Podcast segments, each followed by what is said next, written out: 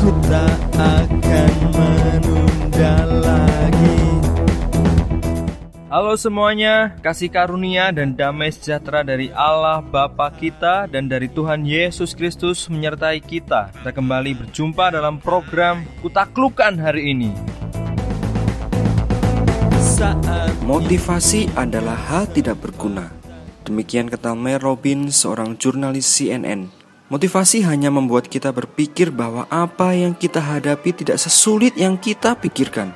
Kita termotivasi hanya pada saat kita berpikir bahwa ini bisa dilakukan dengan mudah. Motivasi hanya memanjakan pikiran kita, membuat pikiran kita serasa di awan-awan. Ketika kita kembali mendarat, kita kaget karena masalah yang kita hadapi ternyata tidak mudah. Dalam kitab bilangan diceritakan bahwa Yosua dan Kaleb gagal dalam meyakinkan bangsanya karena mereka tidak menyangkal bahwa mereka dan segenap bangsa itu akan menghadapi raksasa-raksasa. Mereka tidak berkata bahwa ada cara mudah untuk menghadapi para raksasa itu. Mereka tidak melakukan presentasi tentang strategi menundukkan bangsa itu.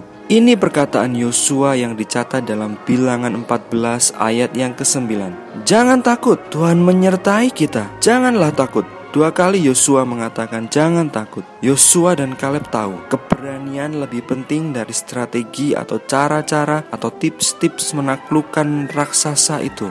Ketika strategi tidak berhasil dan kita terpaksa mundur sejenak, apakah kita tetap berani berperang keesokan harinya? Kita gagal hari ini. Apakah besok kita masih berani mencoba lagi?